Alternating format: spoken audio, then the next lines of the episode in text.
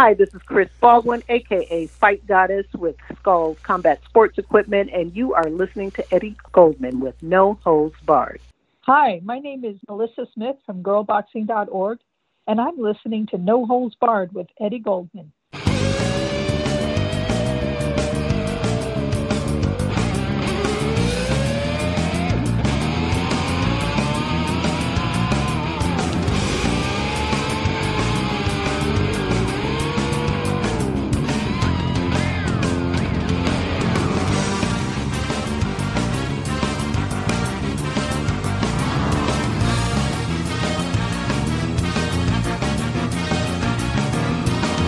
Hello, everyone around the world. Once again, this is Eddie Goldman on No Holds Barred. On this edition of the show, we once again spoke with our colleagues Chris Baldwin of Angry Afro Radio and Melissa Smith of Girl Boxing on the War Room. A video of this discussion has also been posted on the Angry Afro Radio YouTube page. Our discussion took place Sunday, September 26th. This past Saturday, former cruiserweight champion Alexander Usyk upset unified heavyweight champ Anthony Joshua by a clear-cut unanimous decision to capture all of his heavyweight belts. We discussed why and how the upset happened, if the gun-shy Joshua needs a new trainer, if Joshua was just burnt out, how Usyk has been underappreciated, how Joshua has regressed as a fighter, what's next for both fighters and the heavyweight division, and much more. And we also discussed some of the latest news in women's boxing. But before we get to that, a word from the sponsors of No Holds Barred. No Holds Barred is brought to you by LenneHardt.com, the home of Lenne Hardt the legendary MMA and sports announcer, voice actor, singer, actress, and comedian. Lenne is also known for her jazz vocals with her Lenne Hardt Jazz Cabaret Band. For more information, to book her, or to order a custom message from her, go to lennehardt.com. That's L E N N E H A R D T dot com. And Skullz Fight Shop, home of the Skullz Double End Bag, the perfect punching bag for your combat sports training. Skullz Double End Bags provide a realistic striking target and help improve speed, distance, and timing skills. Hang it and hit it right out of the box. No pump required. Skullz Fight Shop, advancing combat sports equipment for the next generation of fighters. For more information, go to Skullz, that's S-K-U-L-L-Z, fightshop.com. And Adolphina Studios, original art prints and handcrafted fine jewelry. For more information, go to etsy.com, that's E-T-S-Y dot com, slash shop, slash Adolphina Studios, that's A-D-O-L-P-H-I-N-A Studios. Also, please subscribe to the No Holds Barred page on Patreon for much more No Holds Barred content that's at patreon.com slash Eddie Goldman. Now, you can also support our independent, no holds barred journalism by purchasing items such as t shirts, hoodies, tank tops, mugs, pillows, masks, and even mini skirts at the new No Holds Barred with Eddie Goldman shop on Redbubble. It has also been recommended to me that people choose sizes on the large side, as some items may run small. You can browse all the items for sale and then place an order at redbubble.com slash people slash Eddie Goldman. Hello, everyone around the world. Welcome back. This is Eddie Goldman, No Holds Barred. What's up, fight fans? Welcome back to the War Room. This is Chris Baldwin, your fight goddess, and I am here with Melissa and Eddie, and we are ready to talk about this damn Anthony Joshua and Alexander Usyk fight. Usyk upset Joshua. How did this happen? Let's talk about that shit right now. Let's go. Welcome to the War Room. It has been a very exciting week in boxing, and we are here to discuss this today with my co-host Melissa Smith, and Eddie from No Holds Barred News. You guys, let's jump right into this conversation. Melissa, tell us the uh, women's fights that happened this weekend uh, because there was a women's fight on this card with Joshua Usyk. Yes. No, there was not. No. No women. That was shocking because usually. Um, I thought I know, saw DAZN uh, broad uh, promote a women's fight on that card they did promote it, but not for the card. They promote it because they've got some big fights coming up in October, October 9th. There's a, a big fight um, with Shannon uh, Courtney uh, against Jamie Mitchell for the WBA World Female Bantam title. That's coming up. That'll be on the Liam Smith Anthony Fowler card, which is August 9th. Okay. So no, unfortunately, no female bouts. There were two two bouts, you know, kind of really under the radar. You'll be hard pressed to find them. You might find them on YouTube if somebody posted them. One was with uh, Maricela Cornejo, who um, at, at one point, she's 14 and 5 now. And at one point, she was really being titled, touted as a, a real champion type. Um, she's gone on, unfortunately, to lose all of her uh, opportunities to get the WBC World Super um, world female super middleweight title. She's lost it twice, once against, uh, actually both times against Franchon Crews. But she's still a fighter to watch and someone that um, has really good skills. And she fought, um, this is her second fight in 2021. She just fought a woman named Miranda Barber. I mean, not not that exciting about in the sense that this is a two and two fighter, so really kind of underwhelming, underpowered mismatch. However, she is back in the game, which means that um, she has the opportunity to start to compete for some bigger fights at super middleweight if we can ever get those bouts happening again. The other fighters are Marcela Elena Acuna, who's um, Argentinian fighter. She's 57 and 2 with 20 KOs. Did you say 57? Really, 57 50, and 2? 50 uh, wins, seven losses, two draws. Wow. Uh, yeah, she's she is a, a really really awesome fighter. She has fought the best in the business. She is a world female super bantam title holder many times over, um, and has been on the scene in boxing really for 20 years at this point, but is still a, a winner. And then she's had her first fight uh, in two years. She had her last fight was a draw with Jackie Nava, the great um, Mexican fighter. And this was sort of a tune-up fight with a three and three fighter in Argentina, but it's and she even fought two weight classes above her normal weight.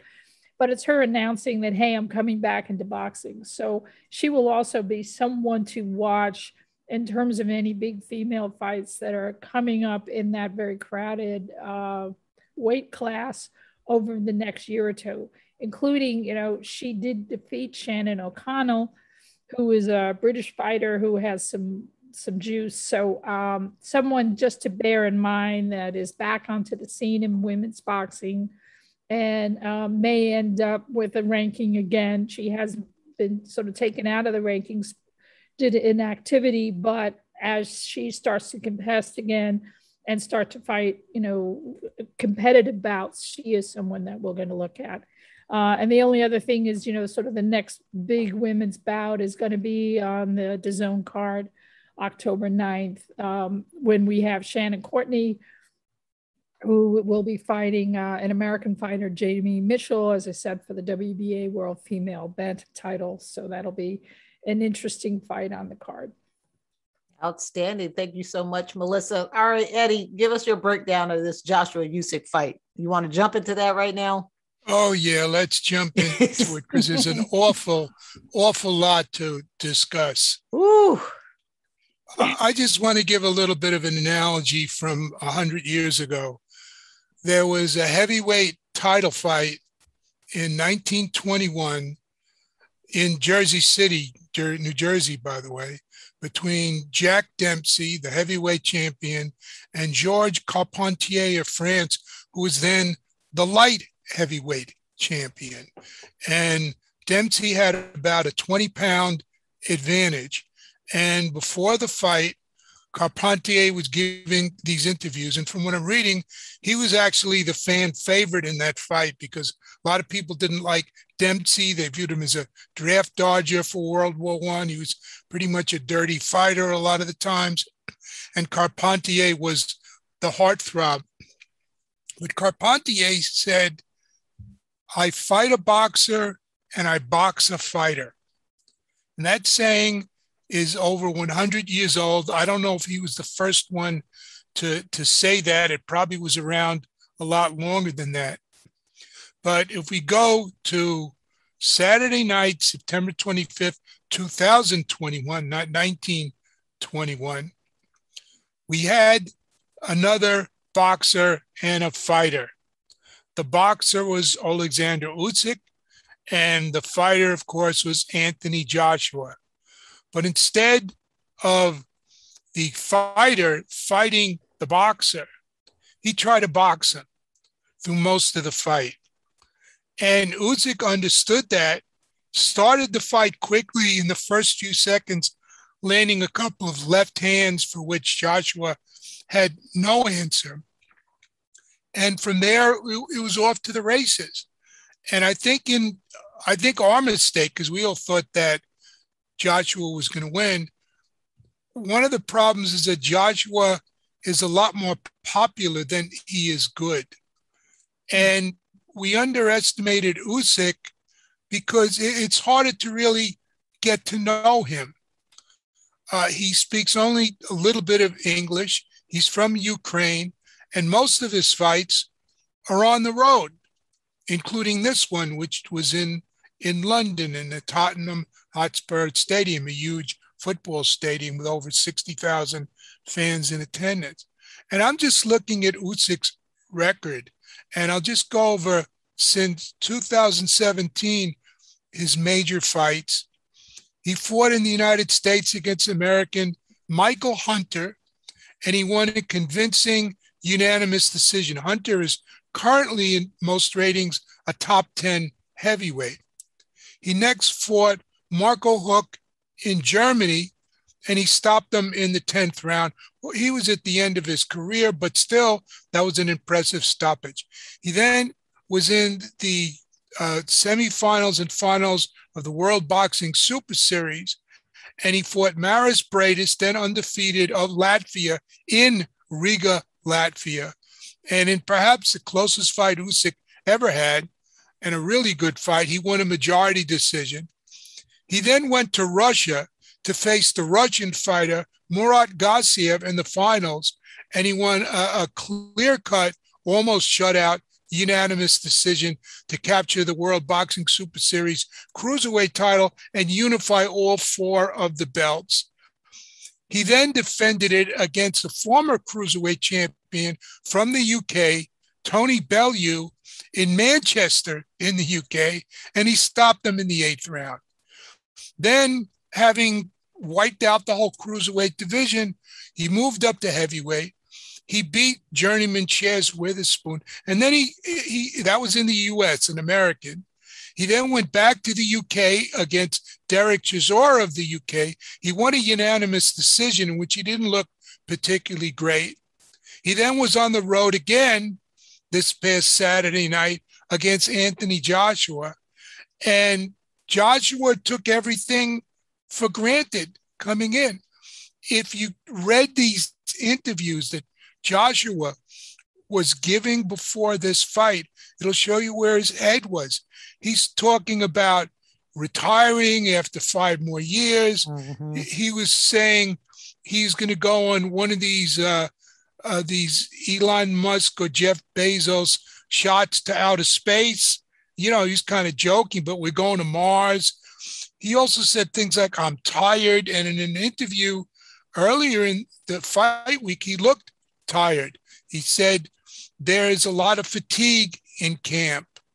And he was looking past this fight as as most people were.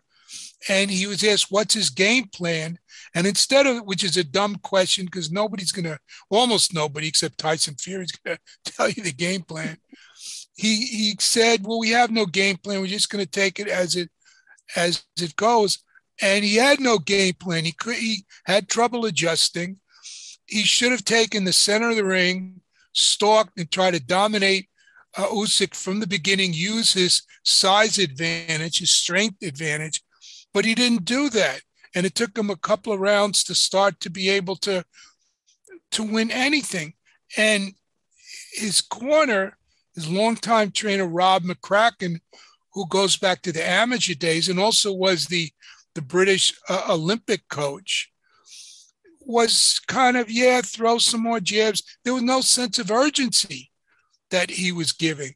A good trainer. I'm not talking about this uh, these motivational, phony motivational things, but they got to say, son, you're losing this fight. Right. You got to step it up, throw the jab, work the body, do all the things that, that you have to do and explain it. And if we look at Joshua's record now, he is two and two in his last four fights. And frankly, after he defeated Vladimir Klitschko in April of 2017. He had won the title, defeating a couple of lower level fighters, Charles Martin, Dominic Breazeale, Eric Molina, and he and he looked that that was his peak, stopping Klitschko after being down and hurt. He fought Carlos Takam and he won, but he didn't look real impressive. He then got his first decision win against Joseph Parker, and again, he didn't look like a killer in there. He fought the aging Alexander Povetkin, and while he stopped him in the seventh, he was hurt in the first round by Povetkin, who was a, a smaller man. Then, of course, he had the first fight with Andy Ruiz, where he came out and until the the third round, he knocked him down in the third round, and Ruiz came back and knocked him down. And Joshua's never been the same fighter since. He won the rematch in Saudi Arabia against Andy Ruiz, but he looked very tentative in that. Even if fighting Kubrat Pulev, again, a veteran who's not in the, the A level, he was boxing him until he got some openings and eventually stopped them in the ninth round of that fight he was looking past Usyk as, as most of us were. All this talk of fighting Tyson Fury, the unifying all the heavyweight titles and all this, he really didn't know what to do. And and Usyk playing a more silent role. He came at the press conference dressed as uh, the Joker, the, the character from uh, the old Batman show, and was being very sly and sort of smiling and having this devilish smile. He was planning for this fight. He wasn't thinking about all this other nonsense. And Joshua's head wasn't there in this fight. And his corner was really not helping him very much. So we saw Usyk dominate the fight, and particularly in the later rounds, Usyk almost stopped him in the round. If that round had gone on a, a little bit longer, or if there had been another round, he might have been stopped by the much smaller Usyk. So I think what this shows is, is two things. Number one, we've been living in the Alexander Usyk era, but we didn't know it till last night. And number two, for Joshua, this might have been his September song. Even if they have a rematch between these two, I don't see Joshua improving that much unless there's some injury or whatever. So you don't think if Joshua got a new trainer that things he could improve his uh, defensive skills against Usyk next go round? He needs his offense, more of his offensive skills. He has to take yeah, charge. But he kept getting hit with so many lefts. Yeah, because he was, crazy. Just, he was standing there and he wasn't he wasn't cutting off the ring. He wasn't using proper footwork. He wasn't jabbing first. He has a very powerful jab. I don't think he's going to get rid of Rob McCracken. He's been with him. I him. didn't see him throw one right hand, barely. He barely threw that right hand. he hand. barely threw it, but also, you know, he wasn't fighting tall, and that was crazy. Right. He was not fighting tall. When you fight tall, you're you're behind your jab, you're at distance, you're not sitting there in this tiny little pocket. Your jab, you're sticking and going, and then you're being clever with how you're you're, you're hiding your right, and then you're uncurling it, and you're knocking the guy down. He did not do that except for one or two rounds of that fight. In the middle rounds, It's a he started finish. to do that. But uh, This is all basic boxing 101. Embarrassing. I, you and I would know to do that, right? We're, if we're going to fight tall, that's what you do. You're not sitting there trying to, you know, trade with someone. Well, I'm who's not a fighter. I'm just a fan, you know, and, and a conditioning coach. But he just looked to me, he looked tired. You're right, Eddie. He did look tired.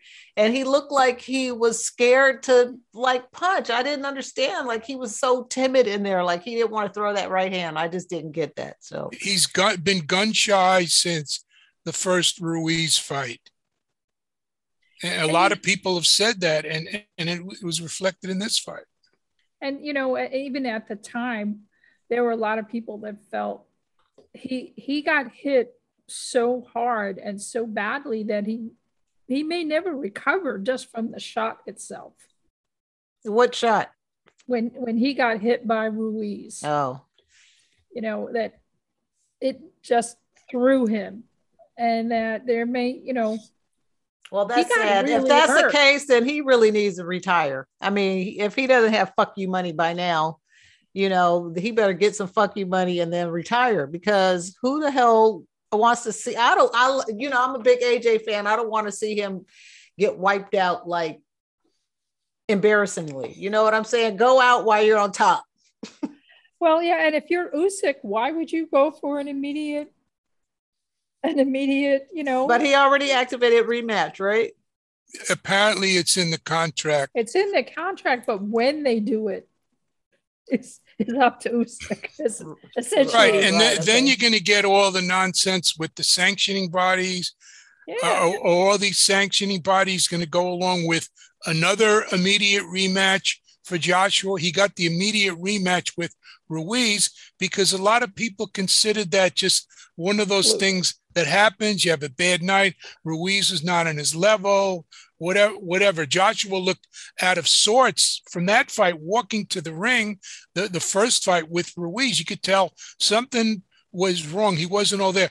This fight, walking to the ring, he was relaxing, joking. He looked too relaxed, too complacent. He didn't have that that uh, warrior's eye as you really need for a fight. And, and and Usyk's win was so dominant. So why should he go right away? He has nothing to gain from going right away. And as as Eddie points out, with the sanctioning bodies, they'll say, "Well, actually, you know, we need a, a mandatory on the WBA or whatever the heck it is." So um, it's not to so you're Usyk's saying advantage. so you say Usyk can't jump he can't he he doesn't have to fight AJ next he can say all right let's I can fight the winner of Wilder uh Fury right or something Well, like it- that it, it- it's a dance, right? I don't believe the contract says his next fight must be a rematch. I think it says there's a rematch clause, but it doesn't say it has to be his next fight. So, and and Usyk even said it. He says, "You know what? I'm tired. I haven't seen my family in a while. I've been I have been doing nothing but boxing for months. I want to go home and see my family." Like Yeah, there's- there's no so reason- clear. There's no reason five minutes after the fight, an announcer comes and sticks a microphone in front of him with a camera on and say, "What do you want to do next?" There's no reason for him to to say that straight away. Exactly. Eddie, but in the press conference afterwards, while he equivocated uh, right after the fight, in the press conference, he clearly said, "Yes, I'll do the rematch, but have it in Kiev," which I Oh, don't yeah. I don't think is going to happen. But Eddie Hearn wants to have the immediate rematch, and it might be his most his most lucrative fight. And he might not really care about all those belts, and, and I don't think it'll be I don't really don't think it'll be much different the, the, the next fight. And as for Joshua, where's it? What's he going to do? What are his alternatives financially if he if he's starting really to fade? Hearn even said you could yeah you could give him some easy fight against some journeyman. That's not going to make any money and that's not going to help him. And you always can get cut. Something can always happen in one of these fights, as we saw with the first fight with with Ruiz. Ruiz, by the way, as you recall, did more to to lose that second fight than Joshua did to win because he didn't train. He ate and drank everything in sight. He wasn't listening to his trainer, Manny Robles, who couldn't even find him the, the few days before the fight. They're in Saudi Arabia, just in these going between the hotels and the the arena. It's not like there are all these places to, to run around there. And and Robles couldn't even find him for the the the, the media uh, conference call like a day or two before the fight. And you know, then he, he blamed himself too afterwards, but it was, you know, it was too late. He said he had too many coronas or whatever he was whatever that he was doing. Shame. Yeah, it's it's it's like it's yeah. following the Chris Arreola playbook too of ruining your career for beer. But but what's what are the alternatives to Joshua? If he has a rematch with Usyk in the UK, say in one of these these big uh, football stadiums or wherever, there's going to be a lot of money involved in it. They'll be able to get a lot of fans. If if he the fight could there could never be a rematch because if Usyk goes on to fight somebody else, you don't know when there's going to be a rematch. Usyk is 34. Joshua turns 32 in a, in a couple of weeks in October. You don't know how long that's going to be put off, which is another lesson, by the way, of do not postpone these mega fights for all these bullshit reasons because you don't know if they're going to happen or if when they do, they'll be as compelling. Because you didn't have Joshua and Wilder, you didn't have Joshua and Fury. Now Joshua's record is tainted. So if Fury would fight Joshua, what do you? Th- uh, people would just sort of view it as a foregone conclusion. If the smaller Usyk can box his ears right. off, what would happen to the to the big heavyweight fury against him. You're losing your marketability. That that's what I see Eddie Hearn and and, and Joshua's thinking. I don't know if it's so much based on money. I think he just wants to avenge himself. I just don't see it would be that different a result unless something else happens to Usyk. Yeah, I, I tend to agree because he'd have to really fundamentally alter his fight game, and and he was not it took him till the third round to even be loose in that ring. And then he had a few good rounds. And but as soon as Usyk answered back or came back into an aggressive stance, he froze and he was unable to execute that tall man strategy, which is his only way to win. The only way for him to win. Well, we will Usyk see is what not going to make mistakes. I mean, he's too good a boxer. And, and Usyk, Usyk beat Joshua more convincingly than he beat Briedis in the in the cruiserweight fight they had in 2018 in the World Boxing Super Series. Usyk beat Joshua more convincingly than he did Derek Chisora, a, a journeyman sort of longtime fringe contender in in his previous heavyweight fight. What is what does that really say? Josh Joshua was saying all these things. He was talking like a neophyte. I'm still learning and all this. This is a guy who's an Olympic gold medalist, was a unified champion, is almost 32 years old, has been fighting all these big fights. And, and yeah, of course, you're always still learning.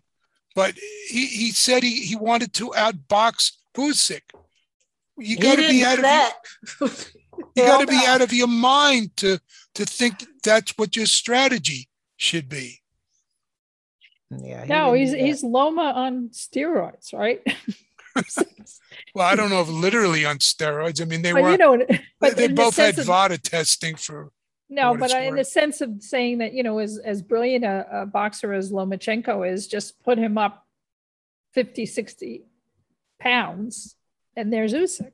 It's similar training. The right. footwork is 300 amateur fights, right? Insane. It's the footwork. It's yeah. How he can just be everywhere at once. And that was what was so brilliant about what he executed. And then when he turned on the burners in the 12th round, yeah. and just had him against he was practically just smacking him. It was like he was bitch slapping him. I mean he was like pop pop pop pop pop and you know and and joshua did not know what to do. Other than stick his t- tongue out and lean on the ropes. Yeah like come okay, on dude. I'll, I'll slip but you know, that's how you finish in this fight. That's why we are like finish strong. We wanted AJ to finish strong, but he tapped out. just be he tapped there. the hell out. I would have gone for it. It's like fuck it, go out there and go for the gusto, AJ. Go for the right. That's what I would if out. I was in his corner. Go out there and knock that motherfucker out. But then I heard that you Usyk team told him not to try to knock out AJ just to just to box, just to keep boxing. Don't try to knock him out. So yeah, they didn't want him to he took off. He so he took his foot off the gas. Well, not only that, but you know, I think Eddie, you were talking about his corner, uh, uh, Joshua's corner. At some point, you could actually hear his corner saying, "Oh, you're that's a you're doing great, AJ. You're doing a great job." And it's like, what? What? What movie are you watching? This oh, is not. Lord but they were li- he needs a new team. He needs a new team. He should you could literally hear his team saying that in between because and because I was like really felt like I was in a cognitive dissonance. Like that can't be the corner. And then a round or two later, I heard the same, you know, voice. Of, okay, body shot. Eh, you know, was like, yeah, it's the same person. How could they possibly be saying that to him in between the rounds? That is that That's is insane. Just Joshua said that corner. Joshua said that he lost vision in the, in ninth, the ninth, round and he couldn't right. see after that. At which point you got to say now's the now's the time to go for broke. Exactly. Because if you can't see, you can, you know you can still throw punches, and you know you could see the guy enough in front of you. You got to be aggressive, and and he didn't do that. And they needed somebody. I remember when uh, Lennox Lewis criticized Joshua for being too uh, hesitant, which is funny because a lot of people criticized Lennox in his career for being uh, too uh, hesitant and patient in fights. But I remember when Lennox Lewis fought Mike Tyson, when Tyson was at, at the end of his career, and Lewis seemed almost af- afraid of him after the first in the first round, which I think, so I recall, most people had Tyson winning the round, and Emanuel Steward said to Lewis in the corner, he yelled at him. He said, "You got a dead man in front of you. Take him on." And then Lewis stepped him up and eventually stopped him, as, as most people expected. You need somebody like that in the corner, not like the your mellow old uncle or, or something that no, McCracken is. You gotta have somebody who, like you know, my trainer Lennox Blackmoore. I've I've heard him in fight saying, "Listen, do you want to fight? If you don't want to fight, I'll pull you out right now, motherfucker." uh-huh. Exactly. I'll throw in a towel. I'll throw in a towel. Exactly. Like, forget it. Why are you wasting my time here? And then he gets performance. So may, maybe you know AJ doesn't respond to that. I don't know, but sometimes you just got to get a two by four and hit him in the head because because he's viewed almost like royalty in yeah. the UK. He has one of these. I don't know, one of the OBE, one of these MBE, yeah, one of these titles that they they give out to people because he won the Olympic gold medal in 2012 in London. He's a, huge star and a, a, huge hero there. And and it's not like he is somebody who is uh, snappy or you know going to get uh, nasty with somebody, but may, there's there's too much respect for the guy, and people really people really like Anthony Joshua. There are articles in the particularly in the both British and Nigerian press all the time of who is Anthony Joshua's girlfriends, and they list a bunch of women who may or may not he, he may or may not have dated, and then some of these celebrity uh, women start saying, "Oh, I could marry Anthony Joshua." All this kind of nonsense from the gossip pages. You don't see that about a lot of boxers. People really like the guy, but sometimes you got to have somebody in there that you know tells them what's what's really what's really going on. And McCracken isn't the guy to do it. And you're right, he needs somebody else in there, but I don't know that that's going to make much of a difference because you could have somebody saying that, but number one, you got to listen to them. And right. number two, you got to be able to carry out what those instructions are. Well, yeah. And then that gets back to, you know, what is he doing in training? What is he doing when he's, um, you know, how, what is he doing when he's sparring? I mean, you know, there was talk even during the, the show, I think it was, um, uh, the, the announcers were talking about how AJ was touting that he'd been using the heavy bag a lot. And at some point, I think it was the ninth round or tenth round, I was like, "Yeah, but heavy bags don't move." Exactly, and and I'll, and and Usyk looked like a ballet dancer. That's the way he's very elusive in the ring, and so you, dude, you got to step up your game. Yeah. Plus, he's a southpaw, and right. it's you know uh, that, and um, AJ hasn't fought a lot of southpaws, so there, there's a whole other level of fighting and and and sort of boxing IQ that has to happen when you're fighting a southpaw.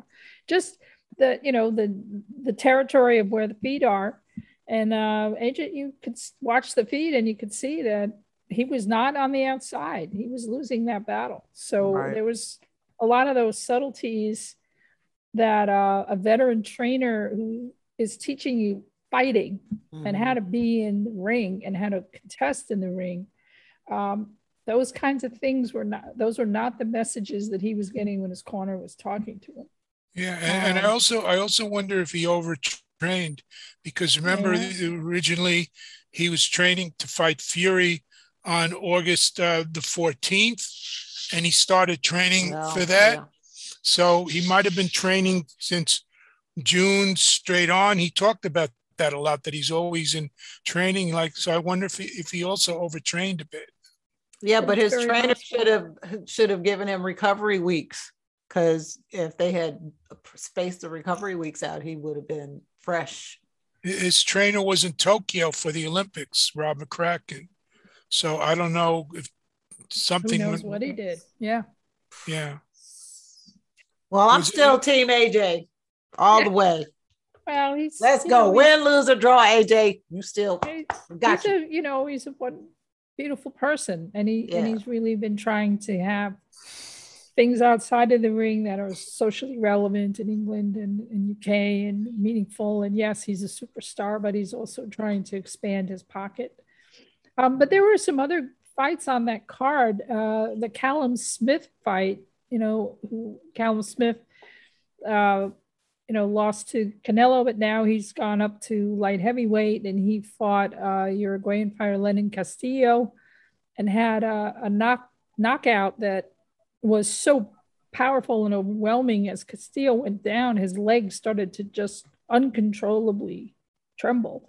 Oh no. Um, a really powerful bad knockout and um, had to go Hope to the hospital. Yeah, I hope he's he, okay. He is okay. Um, he was actually taken to the hospital. They did ran tests, um, and he was uh, released. So he's home, you know, back in the hotel. I haven't seen much press after that, but that was a very frightening indeed. Um, and it, you know, we've talked about this. Uh, boxing doesn't play and um, you know being mindful of mismatches and everything else. Certainly, Castillo is a decent fighter and he has good skills. He just got totally rocked with a right, and it was so hard and so powerful. It put him down, and as I said, his uh, watching it was pretty frightening. So mm. that was um, really pretty shocking. Um, and and Smith, I thought handled it well. You know, he wasn't. He's a pretty reserved guy anyway. Um, so he was not uh, whooping it up and jumping up and down. And I think he realized fairly, fairly soon after the seriousness of of his opponent. You know, the seriousness of the condition of his opponent, and he was knocked out for a while. He did lose consciousness. Um, so he was fairly restrained and said the right things. But uh, beyond that, I mean, he certainly made a statement in the light heavyweight division and uh, it'll be interesting to see where what his career trajectory is going to be after that. Good. Eddie, you got anything else? Well, the big attraction, of course, in boxing is still the heavyweight division. And now we have another fight coming up in a couple of weeks on October 9th Tyson Fury and Deontay Wilder. And as I noted this, there were there were clues, by the way, before this fight with Joshua and Usyk that there were problems for Joshua. They weren't. They. were, I saw them, but I didn't put them all together. And that's when you're talking about retirement as a fighter. And Fury's been talking about that also, saying that he only wanted a couple more fights. Then he's going to go away for two years. Then he's going to then he's going to come back again at age 37 and all this. It's like when you do that, you you have one foot out the door. You're not there mentally. But he's very confident in the trilogy fight that nobody but Wilder and his lawyers wanted to see. But again, anything anything can happen with this. He's coming, Fury's coming off of COVID. And did that set him back? We're talking about fighting at a top level, not just your normal health situation. We know there's long COVID. There are a lot of people have symptoms of COVID afterwards. Will this affect them? Wilder, yeah, Wilder in the interviews finally seems not to be sounding like a, a, a deranged uh, lunatic. Will this be any different? I don't think it'll be any different. Um, I don't know. And, have you seen while uh, have you seen uh, Malik Scott's training videos with Wilder? No, no uh, that, we know Wilder has a big punch, but he's 35. And he's you don't think to... you? I've seen improvements. Okay, I've watched this video. I've seen this video. I had to watch it a hundred times because I see movement in Deontay Wilder that I've never really seen before, and that's all due to Malik Scott and him working with him hand one on one. So, and this is just a few weeks. I don't know. It's been a couple months they've been working together, but yeah, I'm, I'm seeing some changes. So right now, Tyson Fury and Wilder get together. I may give Wilder edge on this one. I have to root for Wilder because Tyson Fury has COVID lungs, and I don't think he'll make it past round four. That's a pretty bold prediction. I, mean, I always we'll, say that. we'll we'll find out. Uh, Tyson Fury is just such a better boxer, uh, boxing on such a higher level than Wilder, and he and he proved that he has the power to to stop him. And Wilder was coming up with all these ridiculous excuses. I don't I don't know if Wilder's head really understands what happened in those first two fights that he had with Fury. He was completely outclassed for 16 of 19 rounds. And it was only when he's pretty much when he scored knockdowns on Fury that he even that he even won the round. And the, the second fight, Fury adjusted and moved forward, and we saw what happened. So I, I don't know that he could do enough to change at age at age 35, and also also given his history, he needs somebody just to stand right in front of him and and take those big shots. So uh, you, you, know, we'll, well, see. We'll see. We will see. I'm and, and I don't want to see if if Fury wins and Usyk has a rematch and wins or whatever order things happen. Can you imagine a, a Tyson Fury Usyk unification fight? That might not be the most appealing fight to see. It's a mess. The whole heavyweight division is a mess because they delayed all these fights for one excuse after another, and now we're we're in this pickle. So Fury fights Usyk. Who wins? I, am gonna go with Usyk. Uh, who knows where Fury's head is at yeah, that point? I don't know. Think, I don't know that it ever happens.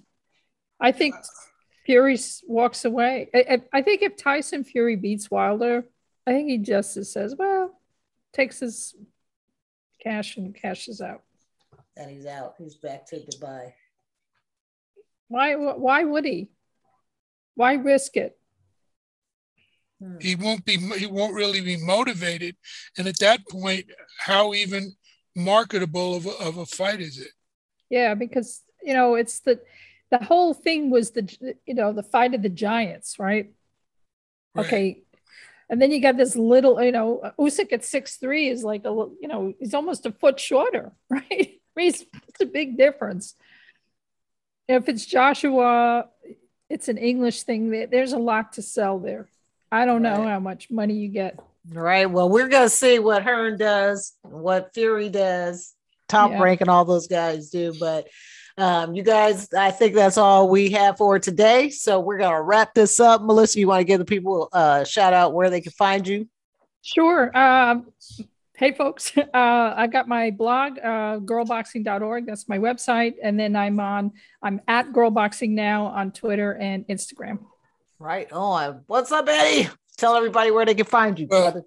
I'm in New York. By the way, when I mentioned earlier the Dempsey Carpentier fight in, in Jersey City, I was going to go to that fight with Melissa, but we missed the last. we missed it, and we I got to tell last, you, we missed the last the boat to Jersey City. Yeah, so and, the, we didn't. And, and the thing is, I, I will also add that that particular fight was marketed to women.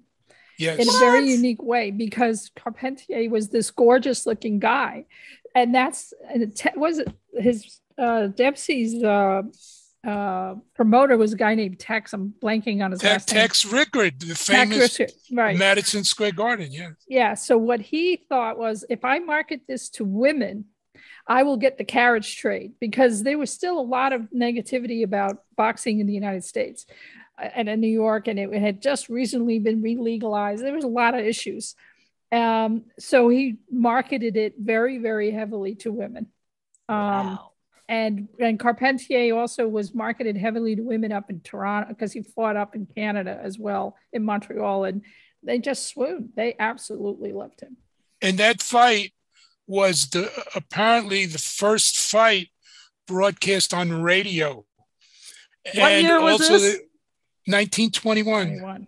And there was a lot of from what I read. This is just from reading some articles. Resistance from a lot of the the companies then about broadcasting a fight live. Some of the people said, no, if you if you put the fight live on radio, nobody's going to go see it. That was the thinking, and that was the same thinking in the 1950s with TV about broadcasting right. sports. And so you, the blackout rules that exist in a lot of sports today for TV are a leftover from that idiotic, idiotic kind of uh, thinking. So and, and Dempsey won that. He knocked him out in the fourth round. So different outcome than Usyk and Joshua. Right, right. Well, that's a little bit of boxing history for yeah. you. That's yeah. great. So you can find me uh, in New York, of course, on Twitter. I'm on Twitter a lot at, at NHB News. And you could go to my site, eddiegoldman.com, and sign up for my Patreon page where you get some exclusive premium content at patreon.com slash Eddie Goldman. And hopefully soon, we're going to have a whole war room page. That's we're right. We're working on that right now. We are yes. working on that today. That's right. Thank you, Eddie. Thank you, Melissa. This is the fight goddess, Chris Baldwin. I'm in Los Angeles, and this is a war room, and we are out. Peace. No Holds Barred is brought to you by LenneHardt.com, the home of Lenne Hardt, the legendary MMA and sports announcer, voice actor, singer, actress, and comedian. Lenne is also known for her jazz vocals with her Lenne Hardt Jazz Cabaret Band. For more information, to book her, or to order a custom message from her, go to lennehardt.com. That's L E N N E H A R D T dot com. And Skullz Fight Shop, home of the Skullz Double End Bag the perfect punching bag for your combat sports training. Skullz double end bags provide a realistic striking target and help improve speed, distance, and timing skills. Hang it and hit it right out of the box. No pump required. Skullz Fight Shop, advancing combat sports equipment for the next generation of fighters. For more information, go to Skullz, that's S-K-U-L-L-Z, fightshop.com.